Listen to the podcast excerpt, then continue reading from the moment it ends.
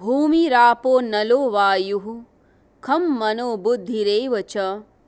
अहंकार इतीयं मे भिन्ना प्रकृतिरष्टधा। पृथ्वी, जल, अग्नि, वायु और आकाश तथा मन, बुद्धि, अहंकार, यह आठ प्रकार से विभक्त हुई मेरी प्रकृति है। अपरेयमितस्त्वन्याम प्रकृतिम विद्धि में पराम। जीवभूता महाबाहो ययेदम धार्यते जगत। हे महाबाहो, यह अपरा प्रकृति है। इससे भिन्न मेरी जीव रूपी परा प्रकृति को जानो, जिससे यह जगत धारण किया जाता है। भगवान श्री कृष्ण अपरा और परा प्रकृति के बारे में बताते हैं। भगवान कहते हैं, ये जो बाहर जड़ प्रकृति हमें दिखाई देती है, जो जड़ तत्व दिखाई देते हैं, ये जड़ प्रकृति, अपरा प्रकृति है। ये वो प्रकृति है जो हमें लुभाती है अट्रैक्ट करती है। हम देखते हैं सुंदर सुंदर फूलों को, हम देखते हैं नदियों को बहते हुए। हम देखते हैं कि चारों ओर सुंदर ही सुंदर दृश्य हैं, प्रकृति के दृश्य हमें लुभाते हैं।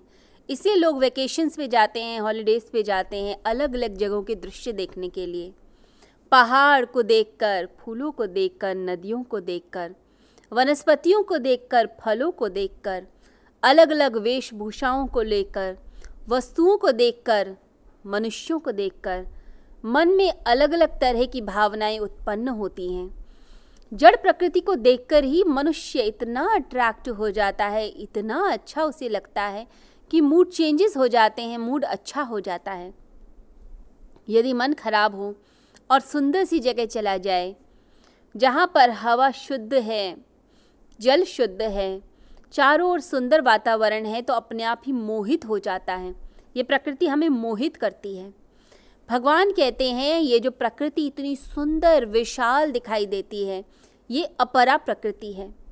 हम ब्रह्मांड में देखते हैं बड़े ही सुंदर दृश्यों को। साइंटिस्ट रोज़ खोज करते हैं।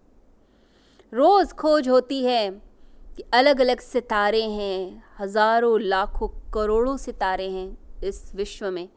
हम काउंट भी नहीं कर सकते इस यूनिवर्स में इतनी आकाश गंगाएँ हैं। हम अपनी आकाश गंगा जो मंदाकिनी है, मिल्की वे है, हम उसी को ही थोड़ा सा जान पाए हैं। उसमें भी बहुत दूर तक जा नहीं पाए कि उसके सेंटर में क्या है, ये हम नहीं जानते। और सेंटर के पार कितने ग्रह, कितने तारे, कितने ब्लैक होल्स, कितने नेबुलाज हैं, हमें कुछ भी नहीं पता।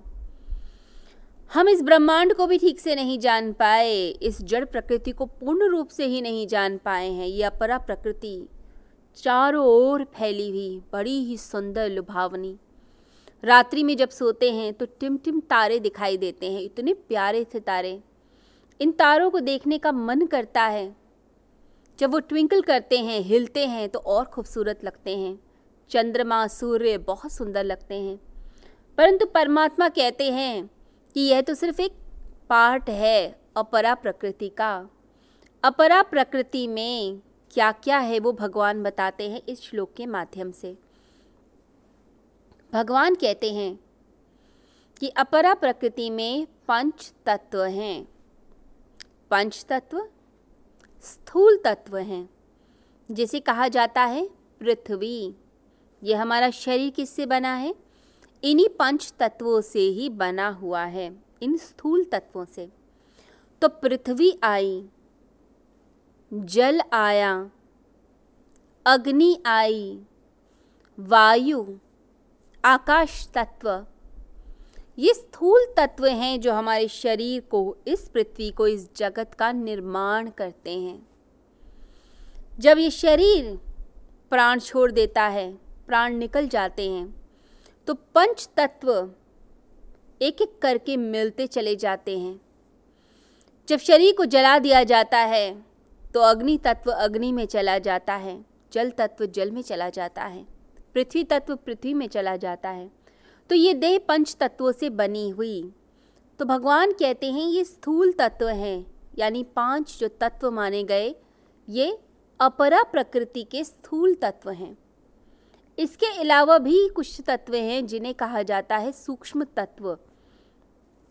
ये सूक्ष्म तत्व क्या हैं? ये है मन, ये है बुद्धि, ये है अहंकार।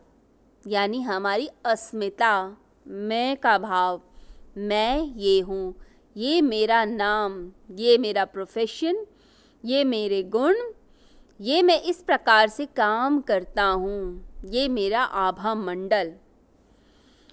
तो मन, बुद्धि, अहंकार ये सूक्ष्म तत्व, स्थूल तत्व, पंच तत्व, पृथ्वी, जल, अग्नि, वायु और आकाश। तो भगवान ने एक सीक्वेंस से बताया है, यानी स्थूल से सूक्ष्म तत्व की तरफ़ जाना। तो पहले आता है पृथ्वी। पृथ्वी से सूक्ष्म क्या है? जल सूक्ष्म है। और जल से सूक्ष्म? अग्नि। अग्नि से सूक्ष्म, वायु। वायु से सूक्ष्म, आकाश तत्व। उससे सूक्ष्म, मन। मन से सूक्ष्म बुद्धि और बुद्धि से सूक्ष्म अहंकार। तो ये पूरा एक सीक्वेंस से चलता है। सो स्थूल से सूक्ष्म की यात्रा करनी है। भगवान इसमें इंडिकेट कर रहे हैं, संकेत दे रहे हैं। तो अपरा प्रकृति है, ये वो प्रकृति जो हमें दिखाई देती है, जिससे हमारा ये शरीर बना, वनस्पतियाँ बनी इस पृथ्वी पे जो दिखता है, वो सब अपरा प्रकृति है। इस ब्रह्मांड में जो दिखता है, वो सब अपरा प्रकृति।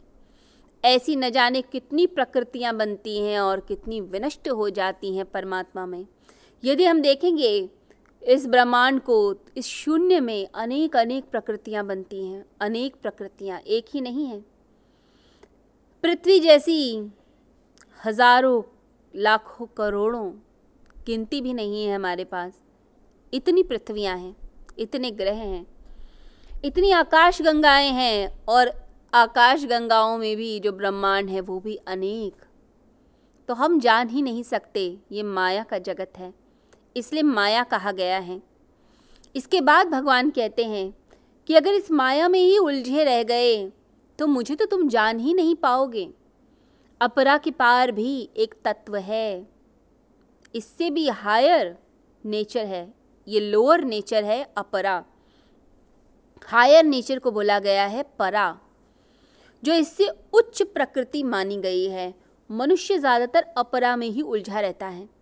उसे पता ही नहीं चलता परा प्रकृति के बारे में कि कौन है।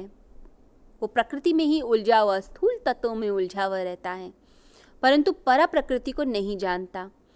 परा प्रकृति भगवान की चेतन शक्ति है, वो चेतन शक्ति जो इस अपरा को चलाती है, जिसके कारण अपरा हो पाती है। अपरा और परा, ये दो प्रकृतियाँ हैं और इन्हीं के मिलन से समस्त प्राणी उत्पन्न होते हैं, सब कुछ चलता है।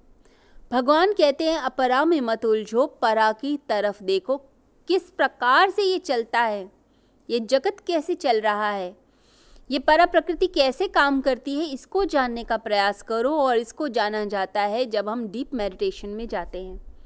जब हम गहराई से ध्यान में प्रवेश करते हैं, तब हमें समझ आता है परा प्रकृति के बारे में। तो ये चेतन तत्व है। अब हम देखते हैं जैसे एसी चलता है, या पंखे चलते हैं, कूलर चलते हैं, उनके पीछे कौन सी शक्ति है जो इन्हें चलाती है? कोई भी उपकरण चलेगा, कोई भी इंस्ट्रूमेंट चलेगा, उसके पीछे इलेक्ट्रिक करंट की आवश्यकता है। इलेक्ट्रिक करंट के बिना वो नहीं चल सकता। तो जब तक इलेक्ट्रिसिटी है इलेक्ट्रिक करंट है, तब तक ही एसी काम करेगा। तो अपरा हुई जड़, परा हुई वो शक्ति, चेतन शक्ति, इन दोनों के मिलन से ही ये संसार चलता है। तो अपरा को मान लीजिए कि एसी एग्ज़ाम्पल हो गया अपरा का और जो इलेक्ट्रिक करंट है वो है परा। दोनों के मिलन से ही कूलिंग होगी, चीज़ चलेगी। तो सिर्फ़ परा भी नहीं चाहिए और सिर्फ़ अपरा भी नहीं चाहिए, दोनों का मेल चाहिए। इन दोनों के मेल से ही ये समस्त संसार चलता है। आगे भगवान अगले श्लोकों में और व्याख्या करते हैं किस प्रकार से यह संसार चलता है और किस प्रकार से ये प्रकृति चलती है?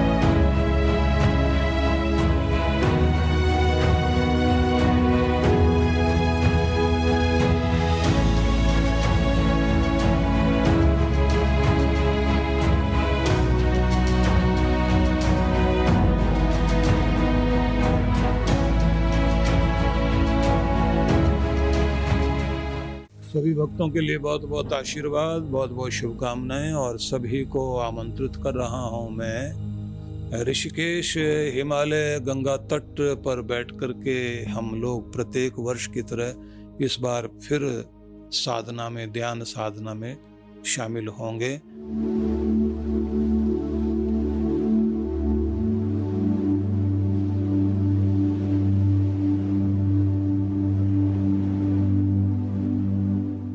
यह कार्यक्रम रहेगा 17 नवंबर से 20 नवंबर 2022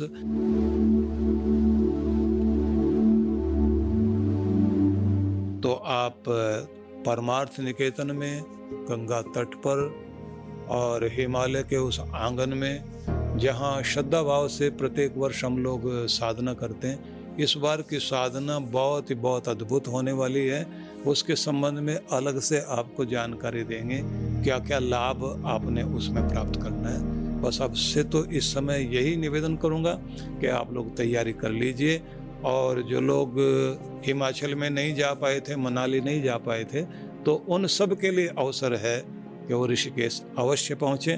और इस बार इस बात का भी ध्यान में रखा गया है कि पहले जैसे जो है वो एक समय होता था कि जब बहुत भीड़ भाड़ हो जाती थी गंगा तट पर। इस बार ऐसी तिथियाँ रखी गई हैं कि जिससे आपको पूरा अवसर मिल सके और शांति में आप जो है वहाँ साधना भी कर सकें, गंगा स्नान भी हो सके और वहाँ की आरती में भी भाग ले सकें।